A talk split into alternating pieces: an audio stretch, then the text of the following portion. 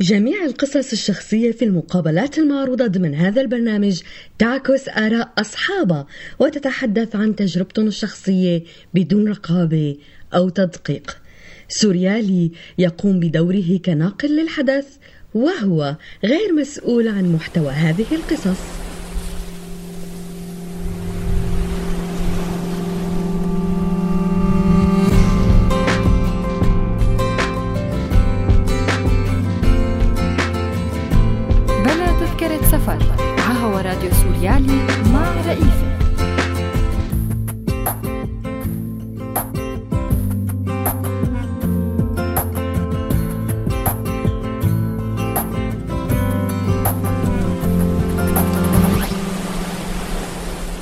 بحلقة اليوم من بلا تذكرة سفر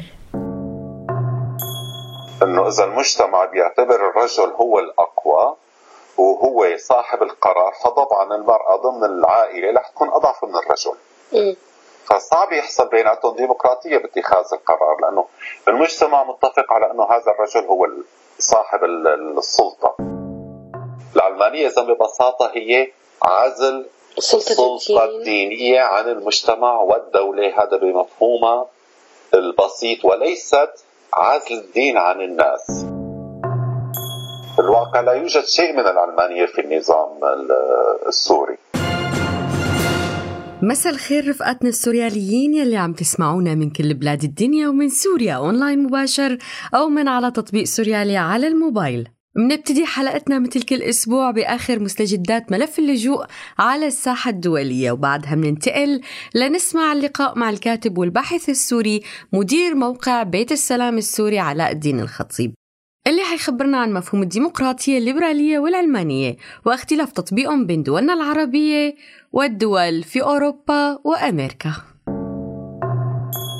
فرانس 24 صرح وزير النقل الإيطالي على تويتر بأنه سيسمح لسفينة ديتشيوتي التابعة لخفر السواحل واللي أنقذت 180 مهاجر والعالقة أمام سواحل جزيرة لامبيدوزا بالرسو في صقلية غير أن مصادر مقربة من وزير الداخلية سالفيني نقلت عنه بأنه لن يسمح لهؤلاء المهاجرين بالنزول من السفينة. وكان سالفيني قد هدد مسبقا بإعادة المهاجرين إلى ليبيا إذا ما ساهمت أوروبا بالعثور على حل لإلهم السفينة المذكورة تابعة لخفر السواحل الإيطالي وعلق من الخميس الماضي قبالة جزيرة لامبيدوزا الإيطالية بسبب عدم السماح لها بالرسو ومطالبة الحكومة السلطات في مالطا بتولي أمر المهاجرين. لكن الحكومة المالطية يلي أجازت يوم الأربعاء للسفينة أكواريوس بإنزال 141 مهاجر بأراضيها تمهيدا لتوزيعهم في دول أوروبية أخرى ردت أنه المهاجرين رفضوا أي مساعدة من جانبها لأنهم ناويين يوصلوا للامبيدوزا. ميدوزا الكومبيس ستوكهولم ألمح رئيس حزب المحافظين أولف كريسترسن إلى أنه يريد إبقاء قوانين اللجوء المشددة والمعمول فيها حاليا دون أي تغيير بما في ذلك لم شمل عائلات اللاجئين. وأنه سيكون حذرا للغاية بشأن مطالب حزبي الوسط والليبراليين بهذا الشأن مؤكدا على احترام وجهة النظر القائلة بأنه لم شمل الأسر سيسهل عملية الاندماج في المجتمع السويدي. لكن اعتبر بهذا الإطار أنه يجب ألا يكون لدى السويد سياسة لجوء مختلفة عن بقية دول الاتحاد الأوروبي. وردا على سؤال حول ما قصده في مقابلة مع صحيفة بريطانية عندما شبه سياسة الاندماج في السويد على مدى 20 عام بال الأزمة المالية في تسعينيات القرن الماضي ووصفه لتلك السياسة بالفاشلة وأنها قللت الثقة بالنظام السياسي في البلاد. قال كريسترسن أنه إذا ما لم يتمكن السياسيون من معالجة المشاكل فسوف يكون لدينا أزمة سياسية كبيرة. محملا حكومة التحالف جزء من هذه المسؤولية خلال السنوات الماضية. الأردن الإخبارية صرح مصدر مسؤول أن الأردن لن يدخل أي لاجئ أو يسمح بخروج أي رحلة قبل انتهاء الترتيبات اللازمة لفتح الحدود. وأضاف أن عودة اللاجئين ستكون طوعية ولن يعيد الأردن أي لاجئ قسرا. وأضاف أن الأردن لا يدخل أي حافلة عبر حدوده البرية مع سوريا من المملكة أو خارجها وقال مصدر في المفوضية السامية للاجئين السوريين أنه 17149 لاجئ عادوا إلى سوريا من تلقاء أنفسهم وبشكل طوعي من عام 2016 وحتى الشهر الحالي.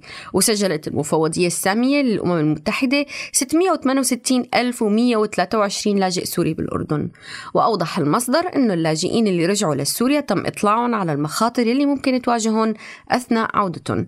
مؤكدا أنه أي عملية عودة للاجئين سواء كانت منظمة أو ذاتية يجب أن تكون طوعية وبدون أي ضغوط.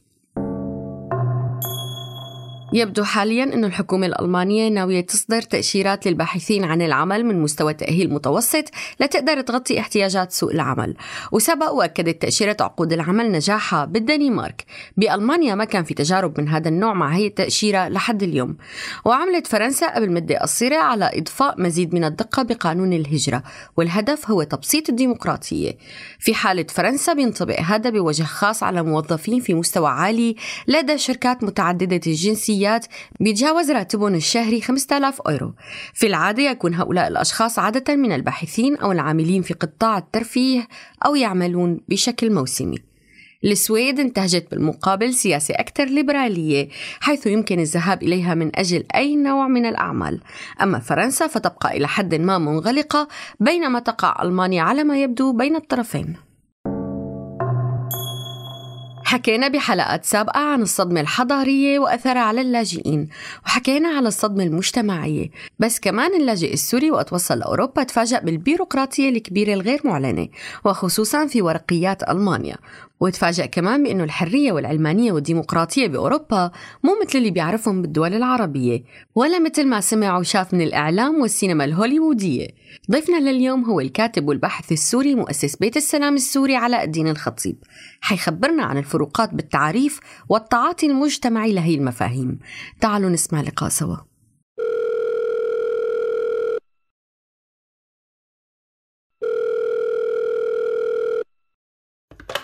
مساء الخير أستاذ علاء.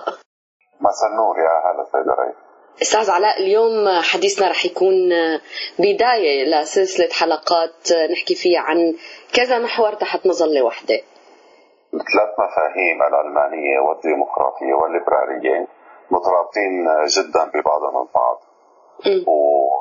وهن وهذه الصفات أو القصص هي القصص المكونة للدول الأوروبية الثلاث الدول الأوروبية الغربية. لنقل أنها جديدة نوعا ما بالنسبة للاجئين اللي حضروا بأعداد ضخمة خلال السنوات الماضية وحتى بالنسبة لكثير من المهاجرين الأقدم الموجودين هون القادمين من بلدان عربية أو بلدان إسلامية.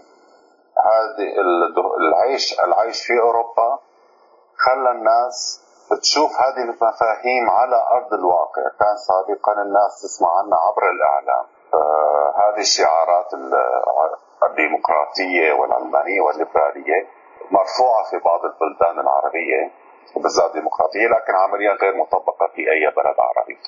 ديمقراطية. أول شيء شو تعريفها؟ الديمقراطية بمفهوم البسيط.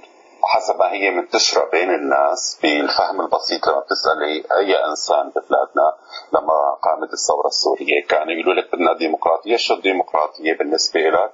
إني انتخب الحكومة إني انتخب الرئيس إنه أقدر بأي لحظة آه، أحتج على أي سياسي بهذه الدولة من الرئيس والحكومة إلى أي سياسي. وحتى إني ممكن مثل الدول الغربية بدي أقدر اطلع اسبه مثلا. هلا هذا مفهوم بسيط.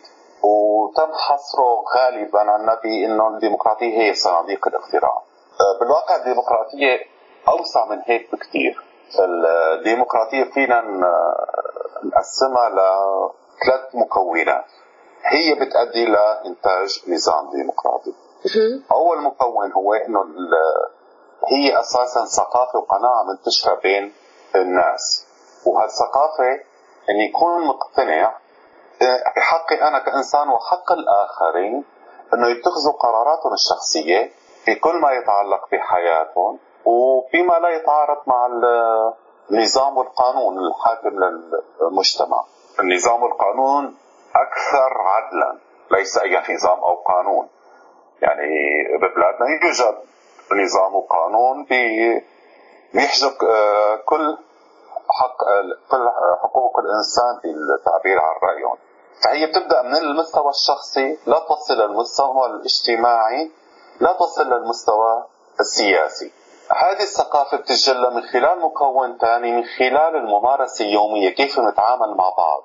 بتبلش من الأسرة مثلا بحد ذاتها. علاقة الزوجين ببعض إنه حقوقهم هن الاثنين متساوية كزوجين في اتخاذ القرارات كلها بما يتعلق بالعائلة. وحتى حق الأولاد تعبير عن رأيهم واتخاذ قراراتهم في حياتهم طبعا بالتناسب مع العمر. يعني نحن مش عم نحكي بشكل المطلق إنه الطفل عمره 10 آه، سنين رح يقرر إنه يضل 24 ساعة يتفرج على التلفزيون وأفلام الكرتون. مش عم نحكي بالشكل المطلق لكن حتى الطفل اللي عنده عمر العشر سنين لابد إني أقنعه بطريقة ديمقراطية إنه في وقت مخصص مثلا لالعاب الكمبيوتر لمشاهدة الأفلام وفي وقت للدراسة. فالديمقراطية بلش حتى من خلال الأسرة بحد ذاتها لتنطلق للتعامل بين الناس بين بعضهم في المجتمع. إنه كل إنسان حر بتصرفاته طالما إنه هي تصرفاته متعلقة فيه. يعني مو من حقي اعترض على تصرف آه، إنسان أو جاري بالحارة أو بالبنايه أو حتى زميلي بالعمل. المكون الثالث هون بنوصل لمرحلة الديمقراطية السياسية اللي هي آليات التصويت والاقتراع. إنه الناس بدها تنتخب البرلمان اللي بيمثلها بشكل حر لكل الناس والبرلمان حسب نظام الدولة. طبعا هلأ بتجي ما بيهمنا الفروق دولة برلمانية أو دولة رئاسية أو غير شكل اشكال الدولة. بس إنه الناس تنتخب السلطات المسؤولة عن اتخاذ القرارات بالدولة. الديمقراطية هون صفى معناها أوسع إذا من صندوق الاقتراع. يعني نرجع بنلخص الديمقراطية هي ثقافة وقناعة بحقي وحق الآخرين في التعبير عن أفكارهم وسلوكهم الشخصي ومشاركتهم في صياغة القرار الاجتماعي والسياسي وحتى التشريعي من خلال المؤسسات اللي بيتم انتخابها. هذا التعريف في حد ذاته للديمقراطية هي ما بكفي في شروط لتحقيقها. هي شفافية المعلومات بمعنى الناس تعرف حول الموضوع اللي بدها تعطي آه، لنقل رأي أو قرار أو تصوت لهالموضوع هذا. مثل ما حصل في التجارب الديمقراطية ببلادنا بالخمسينات وبالستينات بسبب انتشار الأمية بسبب انتشار الجهل. آه، الناس ما بتعرف شيء عن المشاكل الحقيقية اللي عم يواجهها البلد. ما بتعرف شيء عن هالسياسيين اللي عم يتقدموا. فكان مجرد تصويت. هلأ زادت نسبة التعليم زادت نسبة الوعي بس للأسف تراجعت الديمقراطية. هلأ هي مثلا هون أحد المشاكل الأساسية اللي حاصلة بالغرب. يعني هي أحد المشاكل بالديمقراطية الغربية.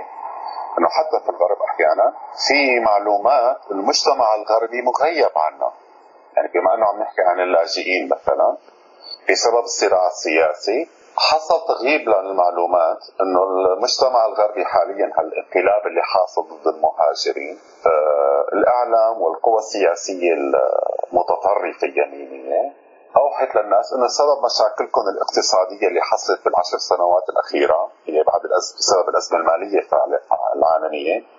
آه، بسبب المهاجرين بسبب الأجانب اللي ببلدكم هن اللي أخذوا أعمالكم وأخذوا أموالكم. هون المعلومات ما تقدمت صح للناس لأنه السبب الأزمة الاقتصادية هو بالواقع أشياء معقدة ضمن النظام الاقتصادي ما لها أي علاقة بموضوع اللاجئين. فالشرط الأول هو شفافيه المعلومات إنه الإنسان يعرف كل شيء حول أو كل المعلومات اللي لازمته ليتخذ القرار الصحيح. الشرط الثاني هو إنه يكون في عدالة بسميها بتوزيع مصادر القوة. يعني أنا عندي انتخابات بين أحزاب سياسية مثلا. آه مثل إذا بدي أستشهد بسوريا لما كان آه شكليا بيقولوا إنه سوريا بلد ديمقراطي. فكان آه بالسنوات الأخيرة يسمحوا لمرشحين غير من حزب البعث إنه يترشحوا.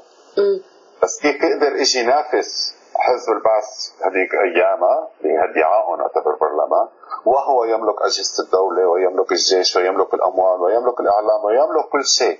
فكيف هالاحزاب أي حزب آخر بده يقدر يطلع لحتى يقدر يحكي للناس عن نفسه؟ هذا الموضوع تكرر بكل البلدان العربية حتى في بعض بعض الثورات يعني في في مصر مثلا كمان حتى وقت في أيامها أو حاليا حتى أنه ما زال في ظلم في توزيع مصادر القوه فالشرط الثاني الديمقراطي إني أعطي جميع القوى إذا بنعمل لأن هلا الناس بيهمها أكثر الناحية السياسية بدي اعطيها العدالة إنها تعبر عن نفسها من خلال الإعلام. إن كان حزب صغير أو حزب كبير طالما أنه مشارك. وهذا الشيء كمان بينطبق حتى لما كنا عم نحكي على مؤسسات المجتمع ما بصير أجي مثلا آه، هون بتجي كقيمة اجتماعية إنه إذا المجتمع بيعتبر الرجل هو الأقوى وهو صاحب القرار فطبعا المرأة ضمن العائلة رح تكون أضعف من الرجل. فصعب يحصل بيناتهم ديمقراطيه باتخاذ القرار لأنه المجتمع متفق على أنه هذا الرجل هو صاحب السلطة. والكلمة العليا. والكلمة العليا فما نقدر نعمل ديمقراطيه بين هالطرفين هون بتجي إنه لازم لا تكون للمرأة نفس القوة المعادلة للرجل اجتماعيا بمعنى المفهوم الاجتماعي القيمي وحتى ماديا إنه هي كمان قادرة تشتغل وتنتج. والابوين الأب والأم لما بيتعاملوا مع أولادهم عمليا ليبلغ الولد عمره 20 سنة. عمليا هن عم يمنحوه القوة هن عم يمنحوه القوة بس بيمنحوه إياها بطريقة متوازنة بقى حسب عمره إنه مع تقدم عمره بيصير. صاحب سلطة أكثر على قراراته هو كشخص مستقل. لا يصير عمره 18 أو 20 سنة فبصفي هو صاحب القرار لنفسه. في ناحية كثير مهمة طبعا بالديمقراطية. أحيانا هي خطر قائم مع الديمقراطية حسب مفهوم التصويت وخصوصي إذا كنا عم نحكي عن منحى الجماعي والسياسي. إنه قد يحصل عنا آه، شيء يسمى خطر دكتاتوريه الأكثرية. صحيح.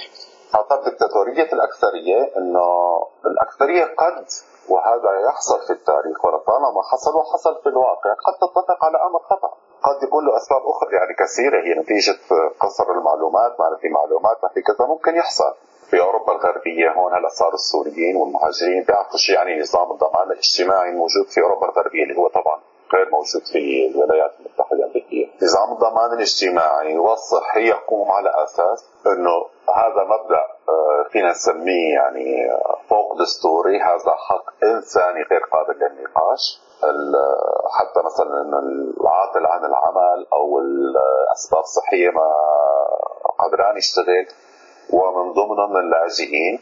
ما بصير أنت كإنسان مقيم في هذا البلد يكون لك دخل أقل من الحد الأدنى لتقدر تعيش الحد الأدنى. هلا الضمان الاجتماعي هذا في بجوز ناس غالبيه الناس عم تشتغل وبتضل 40 سنة عم تشتغل لتطلع التقاعد وبتحس حالها إنه أنا ما عم بستفيد من الضمان الاجتماعي. أنا شغلي دائما أنا إنسان نشيط أنا إنسان عم بشتغل صار لي 20 سنة عم بشتغل رح أشتغل مثلا 15 20 سنة ثانيين فليش عم بدفع لهالناس اللي ما بدها تشتغل عارفين العمل أو الفقراء؟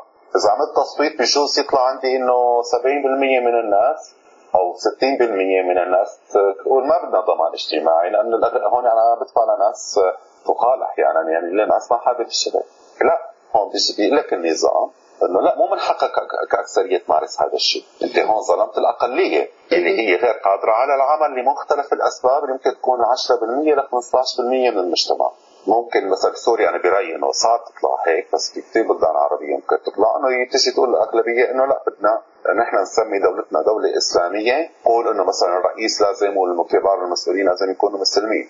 هون صار في ظلم من الأكثرية للاقليه هون صار في تمييز بحق الإنسان بالمواطنة إنه في الدولة الحديثة من حق الإنسان أي إنسان أي مواطن إنه يكون بأعلى المناصب السياسية أو الإدارية إلى أدناها. هذا حق يجب أن يكون مصان لكل المواطنين لا تبكي فأحزان الصغر تمضي كالحلم مع الفجر فقريبا تكبر يا ولدي وتريد الدمع فلا يجري سهرت أمطار معنا أو غطى البرد شوارعنا فالدفء يعمر أضلاعنا ولهب الأرض بنا يسري.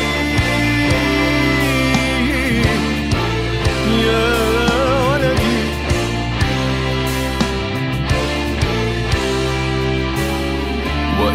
بحت لك أغنية أو أنت قدم حافية فشموس رفاقك آتية وستشرق من غضب الفقر قد أرمى خلف الجدران وتحن لحبي وحناني فانظر في قلبك ستراني لن يقوى القيد على الفكر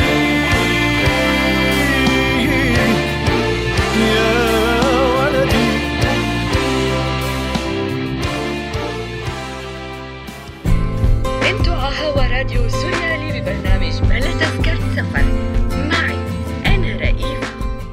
رجعنا لكم أصدقائنا لنتابع حلقتنا مع ضيفنا الكاتب والباحث السوري مؤسس بيت السلام السوري علاء الدين الخطيب. طيب الليبرالية مشان ما يداهمنا الوقت خلينا نشوف الفرق كمان بموضوع العلمانية والليبرالية. آه، الليبرالية آه، طبعا كثير متشابكة مع الديمقراطية يعني الثلاث قصص هي مجتمع دولة متشابكة الليبرالية هي ببساطة آه، بتقوم على شيئين الحرية والمساواة. هلا الليبرالية كمان لما تدخلي بالمواضيع الفلسفية بالفلسفة السياسية بالاحرى وحتى كمان بالفلسفة بحد ذاتها أو بعلوم الاقتصاد في شيء اسمه ليبرالية اجتماعية في شيء اسمه ليبرالية اقتصادية وفي حتى هلا في شيء اسمه الليبرالية الشديدة. نحن كلامنا اللي نحن نركز عليه حاليا يعني ضمن هالمنحى اللي عم نحكي عنه هو الليبرالية الاجتماعية. هي الحرية اللي بدنا اياها هي الحرية. الحرية إنه كل إنسان ببساطة حر فيما في حياته بقراراته الخاصة بكل ما يتعلق بشخصه بدينه باعتقاداته بأذواقه باختيار عمله. فيني يجبره يشتغل هون أو ما يشتغل هون أو يسكن هون أو ما يسكن هون؟ هي ببساطة الحرية. وهذا طبعا المبادئ الأساسية للمجتمع الغربي. المبدأ الثاني هو المساواة في هالحرية. مو هذه الحرية مو لا يجوز أن تعطى لهذه الفئة من المجتمع وتحجب عن هذه الفئة أو عن هذا الأشخاص عن مجموعة من الأشخاص ذو شك ذو انتماء ما مثلا انتماء ممكن يكون انتماء مادي إنه أغنياء أو فقراء أو انتماء ديني أو انتماء عرقي. لا. هي المساواة بين كل المواطنين أحرار. بمعنى مو الحرية ما في شيء طبعا اسمه حرية مطلقة ما في ديمقراطية مطلقة طبعا. نحن كبشر وكمجتمعات إنسانية كل شيء كل شيء هو نسبي وقابل للتغير حسب الزمان والمكان والظروف. ففي حدود فبيقول فمن الكلمات المشهورة أو التعريفات المشهورة أنه حريتك تنتهي عندما تبدأ حرية الآخرين. تماما. وحرية الآخرين بمعنى ما أتعدى بحريتي الشخصية على حرية الآخرين. طيب بالنسبة لتعريف العلمانية؟ هلا العلمانية هي المفهوم الأكثر إشكالا والأكثر لنقل محاربة في وجدلا. وجدنا في بلادنا. العلمانية طبعا هلأ آه، بتعريف كل هالأمور هاي. ممكن يجيبوا لك 100 تعريف. الدول بالنسبة للعلمانية والديمقراطية والليبرالية هي صحيح مفاهيم صاغ الغرب أو الحضارة الغربية لكنها هي نتيجة تراكم المعرفة الإنسانية. فما في شيء بالعلوم الإنسانية أو بالمفاهيم السياسية أو بنصوص المجتمع يلزمنا بما قاله أول منظر أو فيلسوف حول العلمانية أو الليبرالية أو الديمقراطية. اللي هي بيستخدموها ضدهم لما في تعريفات متطرفة. العلمانية باختصار ووضوح.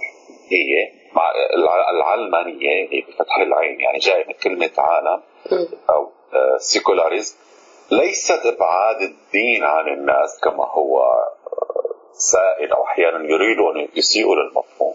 العلمانية هي إبعاد سلطة رجال الدين عن الدولة. مرجعيات التفسيرات الدينية عن نظام الدولة القانوني والتشريعي والتنفيذي حجب ومنع التفسيرات الدينية الإقصائية. لأن كل الأديان ليس آه، الإسلام فقط أو المسيحية كل الأديان في تفسير لهذه الأديان يقوم على إقصاء الآخر. إقصاء الآخر بمعنى إعطاء مرتبة أعلى لأصحاب هذا الدين. من حق طبعا كل الناس انه تامن إنه دينه هو الدين الصحيح ودين الحق هذا لا خلاف عليه. لكن في التعامل الاجتماعي مو من حقها إن تقول إنه المسلمين هن الأفضل بهذه الدولة الإسلامية أو المسيحيين هن الأفضل أو اليهود مثل ما عم باسرائيل لا العلمانية اذا ببساطة هي عزل السلطة الدينية عن المجتمع والدولة هذا بمفهومها البسيط وليست عزل الدين عن الناس. يعني كل واحد بيمارس دينه ببيته بس ما بيأثر على قرارات الدولة وعلى العدل الكامل بالنسبة للناس. تماما. الدين ليس معيار للمقارنة بين الناس. ولا يوجد عاقل عمليا بيفكر إنه يجي يقول بدي آخذ الدين من الناس أو أخرج الدين من عقول وقلوب الناس أو البشر. هذا مستحيل. هذا كلام مجانين. ولكن في دستور تماما. ولكن في دستور هو مظله بيحمي الكل. قانون بيعامل الناس كلاتهم بشكل متساوي وكل واحد بيمارس دينه بمعرفته ببيته. هذا دينه لإله ودينه لربه دينه تماما. هو هون لذلك يعني العلمانية الصحيحة مرتبطة بالديمقراطية. لأقدر مارس ديني بحريتي وكل طقوس ديني بحريتي بدي ديمقراطية تكفلي هذا الحق. بدي حق حرية ليبرالية قدر مارس هذا الحق وبنفس الوقت بدي نظام ودستور يحميني من الإنسان الآخر اللي بده يحاول يفرض إيمانه أو دينه أو طائفته أو مذهبه علي أو أفكاره. أو أفكاره حتى طبعا. مو من حقه بمفهوم المقدس إنه يجي يفرضه علي. يمكن يتناقشوا إلى لا نهاية بيتناقشوا. المؤمنين بكل الأديان صار لهم آلاف السنين وضمن الدين الواحد صار لهم الف سنة عم يتجادلوا ما في مشكلة بالجدال طالما إنه ما في اعتداء وتحريض على الآخر بأي شكل من الأشكال. العلمانية بتطبيقها الغربي إذا بدنا نعطي أمثلة هلا صار في سوريين كثير في أوروبا صار شافوا بعينهم آه، في لها طبعا نماذج آه، متباينة يعني بيعطوا دائما مثال انه العلمانيه الفرنسية غير العلمانيه الألمانية غير الأمريكية. شو الفرق بيناتهم برأيك؟ عمليا ما لها فروق ضخمة. الجميع متفق أنه الدولة لا دين لها الدولة للمواطنين. الدستور والقانون لا يرجع إلى أي مرجعية دينية. الدستور والقوانين والتشريعات وكل آه، أجهزة الدولة ما بتتعلق باي دين. حتى النظام التعليمي بده يكون محايد ومستقل عن الأديان فإذا درس الدين مثلا بنلاحظ إنه في كثير دول بيجي بيدرسوهم في شيء آه، بسيط عن الدين لحتى يتركوا للإنسان حرية اختيار دينه. آه، هلأ الفرق مثلا بالمانيا آه، ميركل مثلا حزبها اسمه الحزب الديمقراطي المسيحي. هي علمانيه لنقل أخف أقل تشددا من العلمانيه الفرنسية، بفرنسا مثلا ممنوع تنشئي حزب يدخل حتى في اسمه كلمة مسيحي أو مسلم أو أي دين. أو يكون في أي علاقة للكنيسة بالدولة. مثلا لما زمان مش هالحكي من شي 18 سنة جاك شيراك راح استقبل في المطار وقتها البابا يوحنا بولس الثاني. آه، صار عليه احتجاج إعلامي أنه كان مبدأهم يقول أنت كشخص من حقك تروح تستقبل البابا باعتبارك بتحبه بتحترمه مسيحي شو ما كان السبب هذا حقك كإنسان كمواطن. لكن كرئيس جمهورية فرنسية مو من حقك تستقبل البابا بشخصيته الاعتباريه بألمانيا ما في هي المشكلة عندهم بهالدرجة هي من الحساسية. بأمريكا كل الرؤساء الأمريكيين طبعا الأمريكا بشكل عام كمان علمانيه بس في عندهم تأثير أكثر للكنيسه بأمريكا. فبتلاقي كل الرؤساء بيقولوا لك بيختموا خطاباتهم God bless America. بألمانيا ما بتسمعي عند السياسيين لأن نحن هون سياسيين عم نحكم هذا البلد وفي هذا البلد أديان مختلفة. فنحن ما بنقدر نطلب من رب من الإله اللي بيآمنوا فيه المسيحيين إنه يبارك ألمانيا أو الإله اللي بيآمنوا فيه المسلمين أو اللادينيين والملحدين. أو غيرهم من الأديان. أو غيرهم من الأديان. ففي مستويات فروق في المجتمعات الغربية. هلا حصيلة كل هدول الفروقات كل هدول كتطبيقات بين بلادنا وبين الغرب أو الدول الأوروبية؟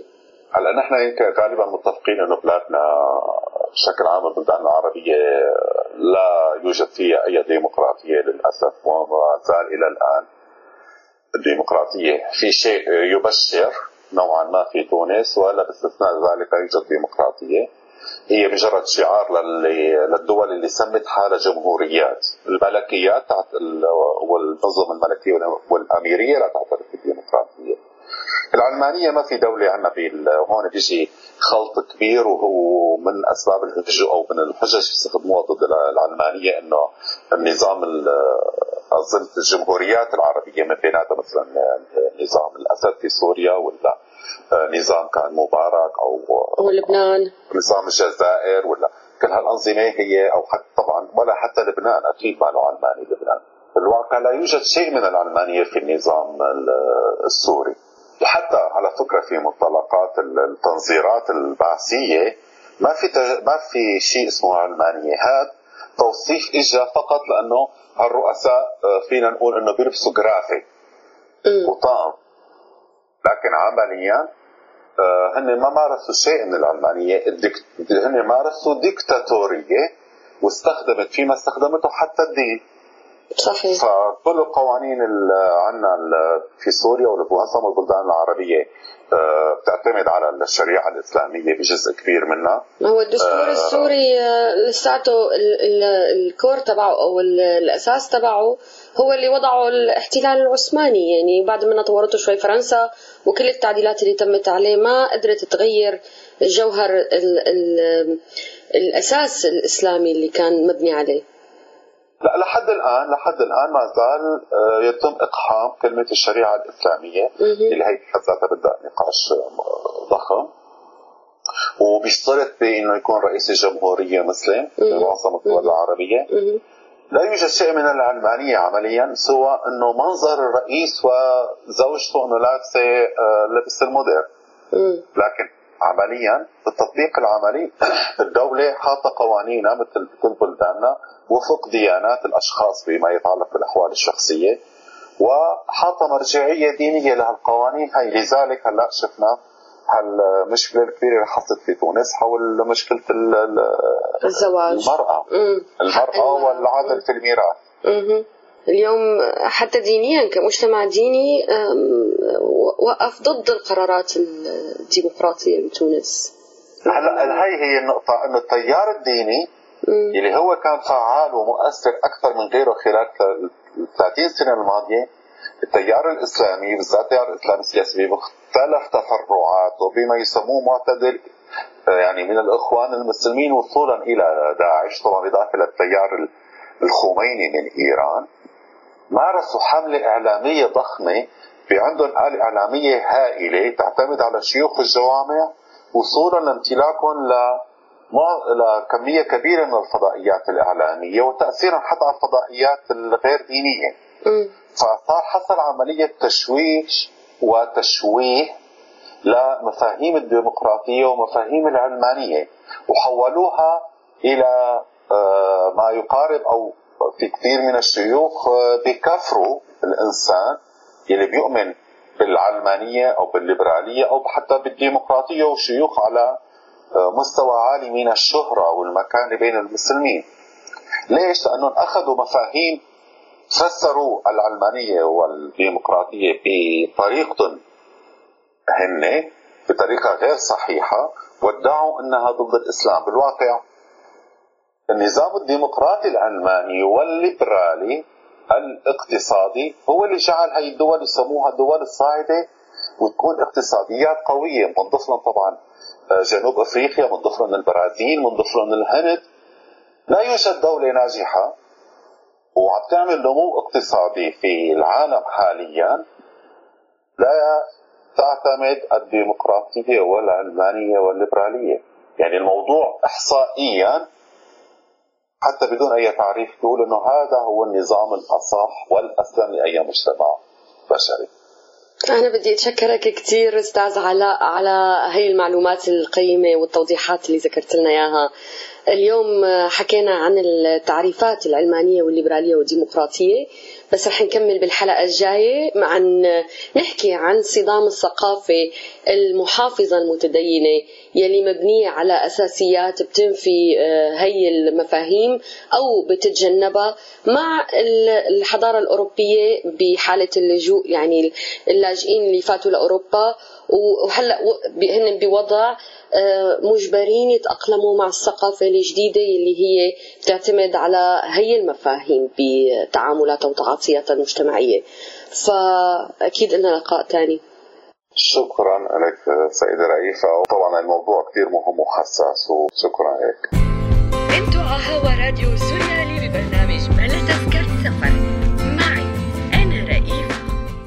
بنهاية الحلقة بدي أشكر متابعتكم واستماعكم وبشكر دائما زميلي عبد الكريم الحلبي على الإخراج. كونوا معنا دائما على السمع وفوتوا على موقعنا السوريالي دوت نت لتسمعوا بثنا المباشر. وزوروا صفحاتنا على مواقع التواصل الاجتماعي فيسبوك وتويتر وإنستغرام لتتابعونا بكل جديد. كنت معكم من وراء المايك رئيف المصري. كل عام وأنتم بألف خير.